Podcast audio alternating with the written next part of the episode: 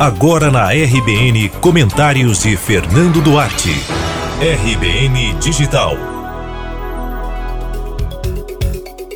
A culpa dos números baixos do Brasil no PISA, prova internacional que avalia o nível de educação de países membros da Organização para a Cooperação e Desenvolvimento Econômico, a OCDE, é do PT, mas não só do Partido dos Trabalhadores, apesar da maioria dos antipetistas acreditar que Lula e Dilma foram os grandes responsáveis por esse rendimento abaixo da média mundial. A educação no Brasil é um problema crônico para o qual o PT teve a oportunidade de dar sua contribuição. Pena que usou doses homeopáticas. É injusto afirmar que a era do petismo na educação não registrou avanços, ainda que o PISA mostre certa estagnação entre 2009 e 2019 houve a universalização do acesso ao básico, um crescimento exponencial do número de universidades, mas isso não resultou em uma melhora contínua dos índices. Infelizmente, essa sujeira, inclusive, é colocada para debaixo do tapete desde a década de 1980, quando a educação pública começou a ser sucateada e não encontrou um rumo na aplicação de políticas públicas.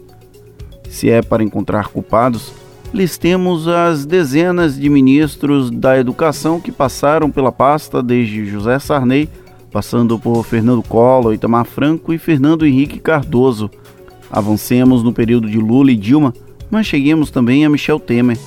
Nenhum governante conseguiu, por mais que tenha estado imbuído em boas intenções, mudar o quadro degradante da infraestrutura e da qualidade de vida para estudantes e professores. O resultado dessa sucessão de erros são números ruins, tanto no comparativo internacional quanto nos locais, a exemplo do Índice de Desenvolvimento da Educação Básico, IDEB. Também é extremamente inadequado dizer que o governo de Jair Bolsonaro tem qualquer responsabilidade com esse pífio desempenho. Em 11 meses de governo, não houve sequer uma prova de avaliação realizada para identificarmos qualquer mudança de paradigma o que não quer dizer que as políticas claramente equivocadas tocadas por Vélez Rodrigues e Abraham Weintraub sejam algum avanço. Muito mais preocupam do que nos deixam aliviados, mesmo porque os últimos atos do atual ministro da Educação são assombrosos.